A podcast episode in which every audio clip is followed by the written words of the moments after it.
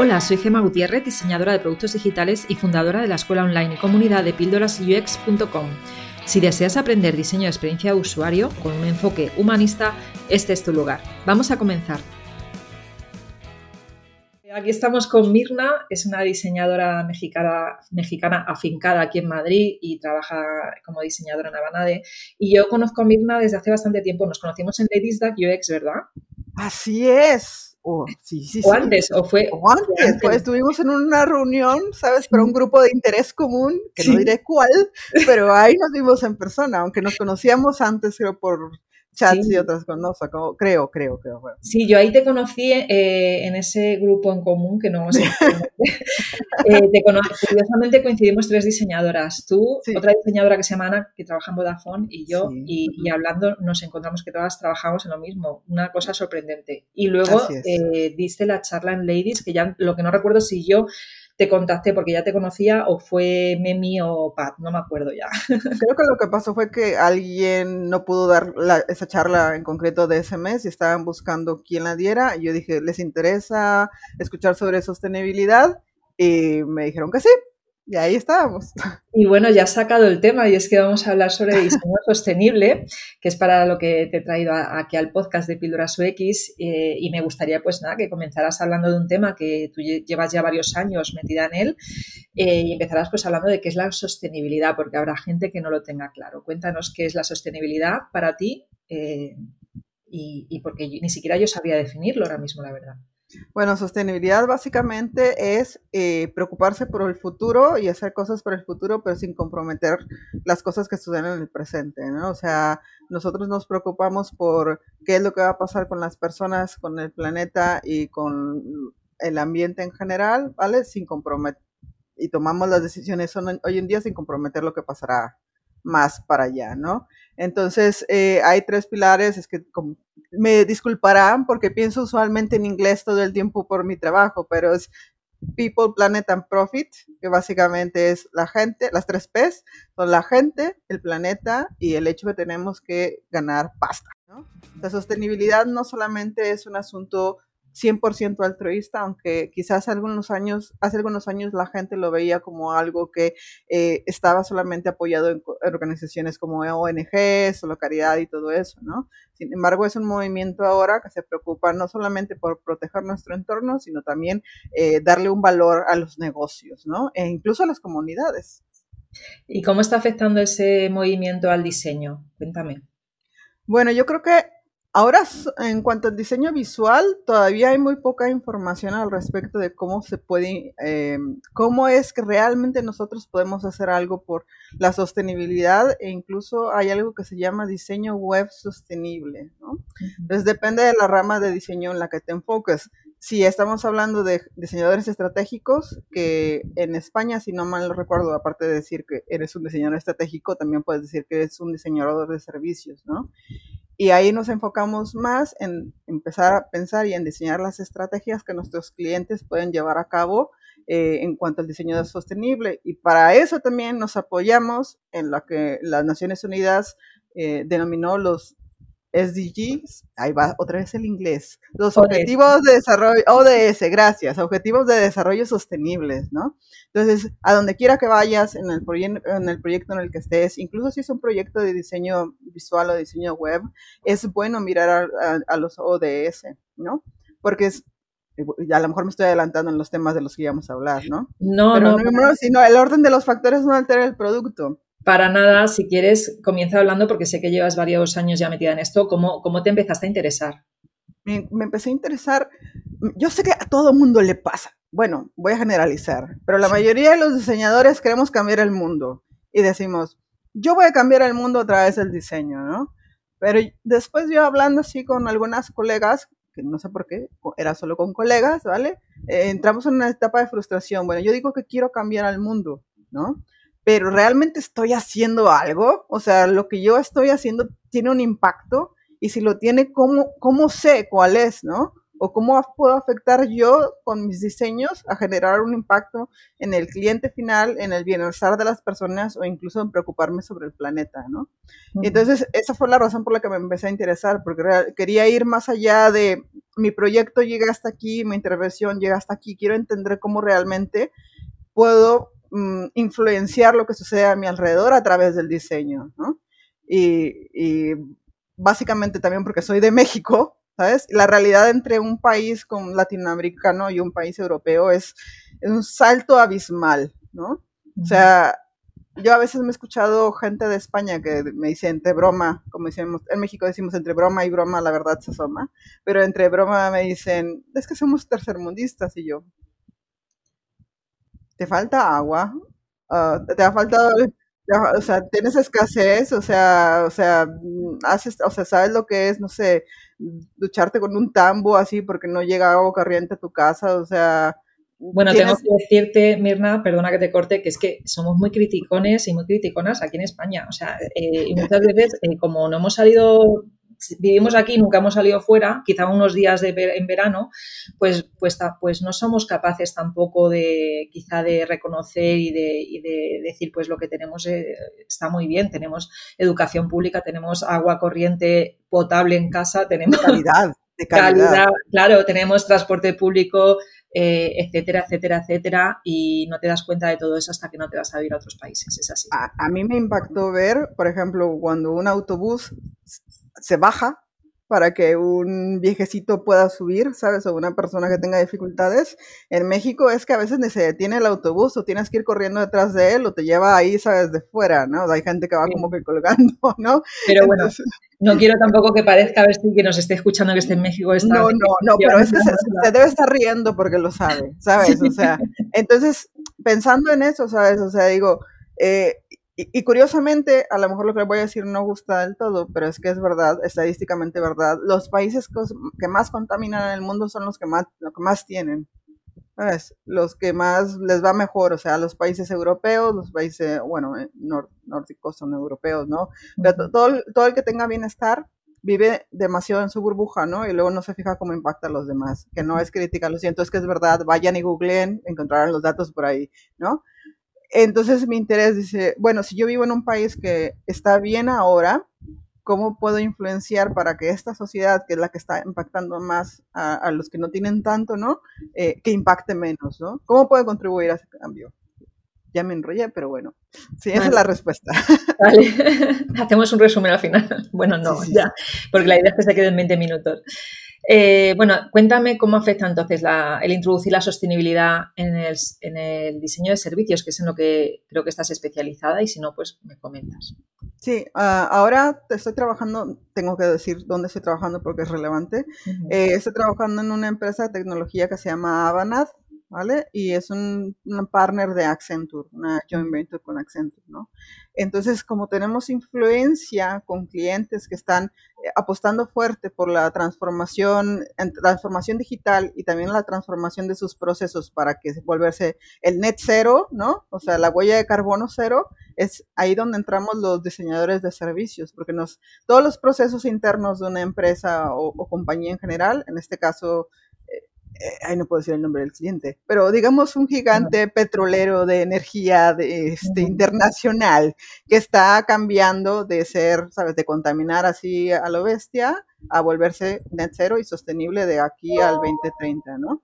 Entonces, es constantemente como diseñadores de servicio nos piden ayuda para ver cómo será la experiencia del usuario ¿no? En el entorno ideal donde ya eso sea una realidad, un entorno sostenible, porque también las ciudades se están transformando para apoyar esas, eh, ese tipo de estructuras y transformaciones de sostenibles. Dios, me estoy enrollando mucho. Pero bueno, el caso es que un diseñador de servicios entra ahí para poder mapear todo esto, ¿no? Y entonces haces algo de investigación con usuarios directo porque tienes que enterarte cómo funcionan las cosas, luego investigas cómo es el proceso actual, todos los componentes que tienen que ver con ese proceso y cómo va a impactar directamente al negocio. Hay otro Sí, perdón. No, dime, dime, que te he cortado. Que hay otro, otra arista que hay que considerar, que a veces no nos toca a los diseñadores de servicios, sino a los diseñadores de negocio, que es el diseño circular. Que el diseño circular es que permite que cada producto o servicio que se produzca eh, de alguna manera vuelva hacia nosotros, ¿no? O sea, que entre en un círculo perfecto en donde no generemos ningún tipo de em, waste, o sea, desperdicio, que, sí, sí, sí, que todo, que todo sea aprovechado en ese círculo, ¿no? O que al menos pase, al menos pase una vez por ese círculo, ¿no? Así es. hace poco, Y, ya vamos a poner algún ejemplo, porque si no, hace poco eh, comprando en el Mercadona, que es para quienes sea de Latinoamérica, pues es eh, un mercado aquí que tenemos eh, muy potente, está en todas las ciudades de España, pues me encontré con que las bolsas para meter la fruta ponía que eran degradables y estaban hechas con célula de patata. Patata, de patata, sí, De patata. Y dije, pero qué maravilla, porque esto tiene que estar en todos los centros comerciales, en, en todas las fruterías de todos los centros comerciales, ¿no? Y el otro día también, eh, bebiendo de un vaso en la, piscina que me pedí un café, me dieron el vaso para llevar y en el vaso ponía, eh, este vaso si se, en menos de un mes se ha degradado y desaparecido por completo, ¿no? Eso es diseño sostenible, ¿no? Así es. Circular, porque pasa por ese proceso. Así es. Y yo te voy a poner otro ejemplo. Lo que pasa es que no me, no me acuerdo exactamente el nombre de la compañía, pero es una compañía de eh, felpudos, de alfombras, ¿sabes? Que ellos, hay, hay, un concepto que es este product as a service, el producto como un servicio, ¿no? Entonces, en lugar de vender directamente el producto, lo rentamos. Entonces, estos están rentando alfombras a hoteles y a otras grandes compañías y todo esto, ¿no? Y se encargan del mantenimiento. Entonces, se tuvo que diseñar todo ese proceso, ¿no? Y cómo iba a funcionar ese servicio con todos los stakeholders involucrados. Pero una vez que la alfombra llega al final de su ciclo de vida, que le cae alguna mancha o que ya queda eh, sin poderse usar para siempre, regresa a la compañía, la compañía la hace trizas totalmente y reutiliza esas fibras y crea más alfombras. Y las vuelve a instalar. ¿Ok? Eh, y, esa misma compañía en países como Tailandia, donde se eh, utilizan mucho las redes de pescar, que creo que son de nylon, este, se quedan en el mar, ¿no? Y eso es basura y contaminación por el mar, pues ha, puesto un programa en donde recompensa a los pescadores por rescatar esas, esas redes del mar, les paga por eh, cantidad de redes que rescatan y ese, ese material lo utilizan para crear alfombras. Esto mismo está haciendo una empresa española que se llama EcoAlf, pero con ropa. Mm, pues mira, así, eso, es diseño, eso es diseño circular, o sea, es aprovechar todo y ganar pasta en el proceso. Pues fíjate, yo he aprendido un montón de diseño circular escuchando el podcast de, de, una diseñadora argentina que se llama Diseño Circular. No sé si lo conoces. No, todavía no pues tienes que buscarlo y este aprovecho. Se llama, ella se llama Marines Rojas, ¿vale? De hecho, quiero traerla, a, ver si la escribo, que estoy siempre a mil y no. Y, quiero traerla aquí a, algún, para hablar también de diseño circular. Eh, de diseño de servicios no vamos a explicar qué es porque ya hemos grabado un episodio con Marta Falcón, que es el número 23. Para que, no sepa quién es, por favor, iros al, vaya ahí, vaya a barra 23 y ahí os vais a ver lo que nos cuenta Marta Falcón. Vamos a seguir con el tema de la, de la sostenibilidad, ¿vale? Que ya nos has explicado un poquito pues cómo afecta. Y vamos ahora a un tema eh, que, candente, que es por qué las empresas deberían de preocuparse e introducir la sostenibilidad en sus, eh, en sus procesos eh, dentro de la empresa, vamos. Bueno, en principio es que va a haber multas y en algunos países ya las hay, ¿no? Entonces, ahora hay mucha publicidad entre las empresas y lo habrán notado quizás en LinkedIn, que todo el mundo ve que ese programa está en LinkedIn, ¿sabes? Este, hay mucho eh, publicidad de que estamos haciendo las cosas correctas, eh, hay mucha inclusividad, se habla de lo LGBT, de accesibilidad y todo esto, ¿no? Eh, claro que hay personas dentro de las empresas que hacen esto por convicción y se montan en el tren y lo hacen desde el principio, pero mm, desde el punto de vista legal, realmente esa transformación está siendo impulsada por la ley, ¿no? Por los gobiernos que exigen que las cosas vayan cambiando y las empresas se tienen que adaptar rápidamente a esos cambios. Entonces, si por ejemplo en algunos países de Europa ya hay penalties, ya hay impuestos para eh, si se produce más de cierta cantidad de emisiones de carbono anualmente, ¿no? Entonces, no, que tú no te ocupes de eso como empresa significa una pérdida para ti. y es un riesgo para ti, ¿no? Entonces, la razón por la que se están preocupando por ellos es para mitigación de riesgos. Sin embargo, puedo decir con absoluta felicidad que no todas las empresas en Europa son así, porque en los países nórdicos sí que hay empresas que están impulsando temas sostenibles por convicción, no porque les vayan a regañar. Vale. Yo agrego otra. Yo creo que hay empresas que lo están empezando a introducir porque la sociedad lo está empezando a pedir. Eso sí, también em, depende de la empresa también. ¿Sabes? Empresas ya del ámbito de retail y tal, están las, eh, sobre todo la gente joven, cosa que... Exactamente. Muy bien, pues eh, me gustaría saber también eh, por qué, y aquí ya vamos a hacer un poco de apología del diseño sostenible, ¿por qué crees tú que deberíamos, eh, las personas que trabajamos en diseño, preocuparnos de la sostenibilidad?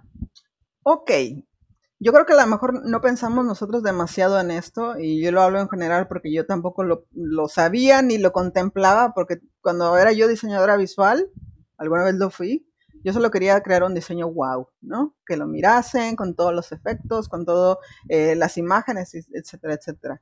Entonces, ah, no pensaba más allá de eso, ¿no? Pero por increíble que parezca, si el Internet fuera un país, como todos los demás, sería el séptimo país más contaminante del mundo, ¿vale? Eh, y parte de esa contaminación, mucha de esa contaminación es por la cantidad de información que tenemos en Internet, ¿vale? Y mucha de esa información está en las páginas que diseñamos, en los videos que ponemos, en cómo diseñamos la interfaz del usuario, ¿no? O sea, cuánto tiempo toma encargar nuestra página, cuántos videos estamos poniendo, cómo está el código por detrás, ¿no? Cómo está afectando eso el performance de la página y en qué servidores estamos poniendo eh, la información. Todo eso genera un gasto de energía que se va acumulando y a la vez va creando emisiones de carbono en los servidores, ¿no? O sea, hay compañías muy en concreto, eh, por ejemplo, es que Microsoft, por ejemplo, que tiene servidores verdes que los han puesto, fíjate, que lo tuve que averiguar y todo, los han puesto en, en tanques así enormes debajo del mar están bajo el mar para no crear tantas emisiones de carbono y a su vez están haciendo como que metieron plantitas o algo, pero están creando un ecosistema alrededor de estos tambos, ¿no? Entonces están permitiendo que la vida crezca ahí. Y luego si le dan mantenimiento creo que lo suben o bajan buzos de todo el asunto, ¿no? Pero bueno, se están tratando de tomar acciones para mitigar y es aquí a lo mejor en donde tengo que meter el, tema del diseño sistémico. Venga, venga, que no es nada sobre no Es, no, a ver, le decía a Gema que aquí a lo mejor va a haber un cacao importante, ¿sabes? Porque llevamos muchos años hablando de eh, design systems desde el punto de vista visual, en donde tenemos este, nuestros elementos que conforman el, este sistema como diseñadores visuales, pero del lado del diseño estratégico tenemos también el system design para definir cómo un servicio o producto interactúa con otras cosas a su alrededor o las puede impactar, ¿no? A través de varias aristas. Por ejemplo, las personas, las comunidades, el ecosistema, el planeta, los negocios u otra cosa que queramos contemplar, ¿no? Entonces, básicamente el diseño sistémico te permite entender cómo algo, digamos que fuera una app, cómo tu app encaja en un en una experiencia, que para eso ya tenemos los Journey Maps, pero no solamente la experiencia, cómo esa experiencia también tiene sus consecuencias a, a través de las diferentes capas dentro de una, un ecosistema o planeta o ciudad, lo que tú quieras lo, engañoso y a veces frustrante cuando empiezas a, aprender de diseño sistémico es que tú si quieres puedes llegar hasta planear el fin del universo, ¿no? puedes conectar tu aplicación al efecto mariposa y ver cómo, qué sucede en 50 millones de años, ¿no? Parece broma, pero es, en serio. Y, pero en el diseño sistémico tenemos algo que se llama límites o fronteras, ¿no? Para que no se agobien. Yo me agobié al principio. Entonces, no, pero luego existe eso. Que sepas que te voy a traer para hablar un día de solo de este tema. sí, es un tema muy largo. Y entonces, por ejemplo, cuando creas una aplicación, digamos, volvamos al tema de la, aplicación. Y pensamos primero que la vamos a hacer en, a lo mejor en negro, ¿no? También para fomentar el contraste y pro tip, las interfaces negras gastan menos energía, menos luz ¿sabes? Por lo tanto, produces menos huella de carbono, ¿no? Bienvenido Dark Mode, ¿no? Bienvenido Dark. Yo tengo todas mis interfaces en Dark. Este, y, y bueno, tienes tu, tienes tu, aplicación. ¿Cómo esta aplicación va a afectar al negocio? Eso lo tendrías que haber tenido pensado antes o lo pensó alguien de diseño estratégico. Vale, ¿cuál es la ganancia para hacer la empresa? Bueno, a lo mejor sí lo, lo pensó alguien. Eh, ¿Cómo va a afectar a, mis usuarios? ¿Cuáles son mis tipos de usuarios? ¿Tienen problemas, para, ¿tienen problemas de accesibilidad? Eh, ¿Son de, alguna etnia en particular? No sé, voy a decir, soy, son mexicanos. Somos mexicanos, ¿no? A lo mejor si me metes un chiste español te va a parecer gracioso, pero yo no voy a entender de qué estás hablando, ¿no? Si me hablas de chiquito de la calzada, igual es que no sé de qué me estás hablando, ¿no? En Latinoamérica. Este, y a su vez eso puede afectar las conversiones del público meta. Entonces, si digamos vas a sacar una aplicación en España y en México y todo tu lenguaje es para España, no esperes conversiones en México. Mm, claro. Y, luego pensar en cómo el marketing va a interactuar con todo eso y a su vez, si yo estoy vendiendo un producto que es físico, ¿cómo ese producto físico va a volver hacia mí? ¿no? Puedo meter dentro de mi app algún tema sostenible, puedo sugerirle a mi usuario que una vez que te entregue esta, esta blusa, ¿no? A lo mejor la puedes romper y ya tienes un super chaleco nuevo, ¿no? O sea, ponernos creativos con todo eso, ¿no? Y es salir un poquito de mi zona de confort como diseñador, porque podría estar contento con diseñar algo bueno, está bien, me meto en la, en la página de accesibilidad, tengo todos mis temas accesibles, tengo mi contraste, lo he hecho todo bien, el usuario llega hasta el momento final de las tareas que les tengo contempladas y todo es felicidad. Es, sí, eso es parte de tu trabajo y es una acción sostenible, ¿vale? Pero no está de más pensar y proponer en cómo se verían las, las interacciones en los próximos dos o tres años, ¿no? Y, si, y ver y analizar si es posible ligarlo a algún o, objetivo de desarrollo sostenible, cómo está mejorando esta aplicación eh, la vida de las personas. Muy bien, esto me recuerda mucho al término de Life Center Design, que también hemos hablado en el, podcast de Píldoras UX sobre ello. Y sí, está totalmente vinculado, muy interesante.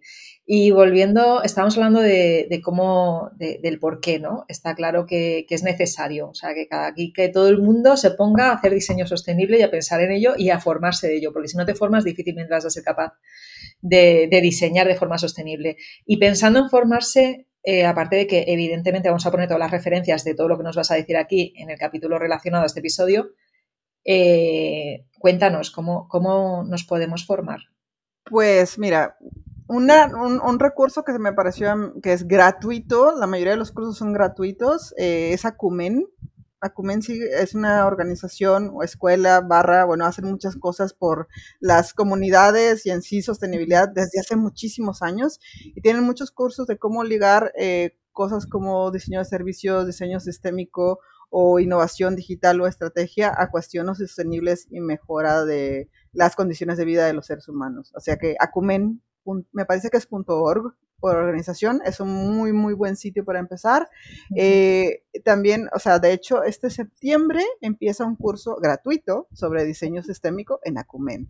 Así que apúntenselo, por favor. Es gratis, ¿vale? Y les servirá para conocer más personas que, que también estén interesados en el tema. Hay una página que se llama UNDP, que pertenece a las Naciones Unidas, que también tiene varios cursos sobre sostenibilidad. Por ejemplo, hay un curso sobre entre, no, ni siquiera puedo pronunciar esa palabra, entre, emprendimiento, emprendimiento verde, ¿vale? Entonces te, te dicen cómo utilizar eh, cosas como el Business Model Canvas, o sea, el, ¿ves? se me va el español, pero bueno, el Canvas de negocios, ¿vale? El modelo de negocio y ligarlo a cuestiones sostenibles y cómo puedes tú crear una empresa verde, sostenible, que también te genere pasta, ¿no? Porque no estamos aquí solamente para ser altruistas. Digo, ser altruistas es parte de esto, ¿vale? Lo estamos haciendo porque queremos un mejor futuro para todos, pero también seguimos siendo un negocio, ¿no? Y qué mejor manera de, ganar pasta que a, su vez saber que estás impactando a otros y posiblemente también ayudándoles a ganar pasta, ¿no? Eh, y también artículos en Medium, por ejemplo, hay mucha información, ¿vale? En en, como se dice, en YouTube también hay canales sobre diseño sostenible y hay una organización que te voy a pasar el link porque no lo tengo a la mano, pero hay una organización de diseñadores visuales, ¿vale? Que se está encargando de ver cómo, o sea, cómo pueden hacer mejor diseño sostenible. Te lo paso para que lo pongas en el ¿vale? Eh, muy bien, pues nada, lo pondré aquí. Y como este vídeo también va a estar, bueno, este podcast lo voy a subir a YouTube, pues en quien lo esté viendo en YouTube, si nos quiere ver las caras eh, a nosotras dos y a tu gato de fondo, que me has dicho que se llamaba como Leonardo, está aquí. Leonardo, pues que sepáis que podéis ir al canal de YouTube y vernos ahí. Y lo pondré en la descripción también en, eh, YouTube. Y ya para terminar, esta es la última pregunta. ¿Cómo que, porque yo te decía, lo veo muy complicado, pero es verdad que trabajas en una consultora, entonces, ¿cómo se introduce el diseño sostenible dentro de la consultoría? Vale. Bueno, concretamente, te, o sea, te voy a decir cómo sucedió en la mía, ¿no?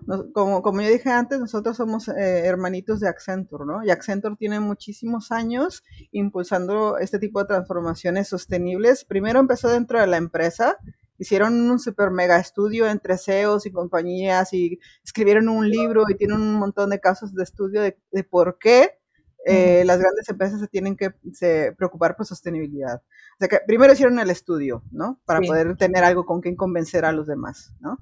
Y después empezaron a educar a su gente por dentro, ¿no? O sea, creando hackatones, iniciativas internas, modificando sus oficinas, o sea, empezaron a hacer la transformación desde adentro, con la, creo que esto empezó antes de la CEO actual que tienen, que es una chica, que voy a hablar bien de Accenture y de donde yo trabajo, que hay muchas chicas que están en puestos gerenciales. Incluso la CEO de, hay una, la CEO de España de mi empresa es una mujer. Este, y la transformación empezó desde ahí, pero no estoy hablando que esto sucedió en un año. O sea, Accenture lleva años en eso y una vez que eso permeó o, fue un efecto de ola o colateral para mi empresa, a Navanad, nosotros nos empezamos a poner las pilas. Asignaron a una ejecutiva que tenía ya eh, las ganas y la disponibilidad de hacerlo y ella se encargó de, decirlo a todos los, con los cuatro vientos, somos más de, yo creo que somos 40 mil personas en la empresa globalmente, ¿no? Entonces, compartirlo con todo el mundo, ver quién se podía interesar en el tema y una vez que, consigues aliados, aparte de ejecutivos y líderes en las diferentes áreas del mundo, y luego las mismas SEO te lo dicen, hijo, te tienes que poner las pilas porque es la transformación que viene y es lo que tenemos que estar vendiendo, pues eso se transmite para el resto de la empresa. Sin embargo, una cosa que veo que está sucediendo con los empleados, o sea, a nivel empleados, seres terrenales, es que nos preguntamos, bueno, eh, estás hablando de sostenibilidad, pero ¿dónde están los hechos? dime qué, hemos hecho que demuestre que esto no es greenwashing, ¿no? Y ese es otro proceso largo, porque sí que hemos hecho cosas que son sostenibles, pero lo tenemos que encontrar una manera eficiente de transmitirlo a 40.000 personas, asegurarles que sí lo estamos haciendo bien y luego generar en ellos ese cambio y facilitar, facilitar el, el ecosistema donde ellos viven, interactúan y trabajan para que ese cambio sea, de simles la palabra, no sea sencillo, que no lo sientan, ¿no? Y que estos empleados de la empresa ya es que vengan por defecto pensando así. Muy bien, pues muy interesante, la verdad, todo esto que nos estás contando. Me quedo con ganas de más, pero tenemos que ir cortando aquí ya para que esto no se convierta en una más. que yo, yo, puedo estar cuatro horas hablando de esto, por Dios. Pero bueno, nos tomamos un café después. Sí, sí, totalmente. Me voy a subir a la sierra y a, tomar un café contigo, que hace mucho calor. y bueno, pues muchas gracias, Mirna, por tu tiempo, por todo tu conocimiento y y bueno, pues nada, ya espero esas referencias que me vas a pasar para quien quiera seguir aprendiendo. Que... Todos tienen que aprenderlo, es que no, no es opcional, o sea, es una cuestión de cuándo, cuándo se tengan que poner, si quieren ponerse ahora o en dos años, pero es que lo tienen que Totalmente. ¿Okay? Así que quien no lo haya hecho ya, por favor, que lo haga.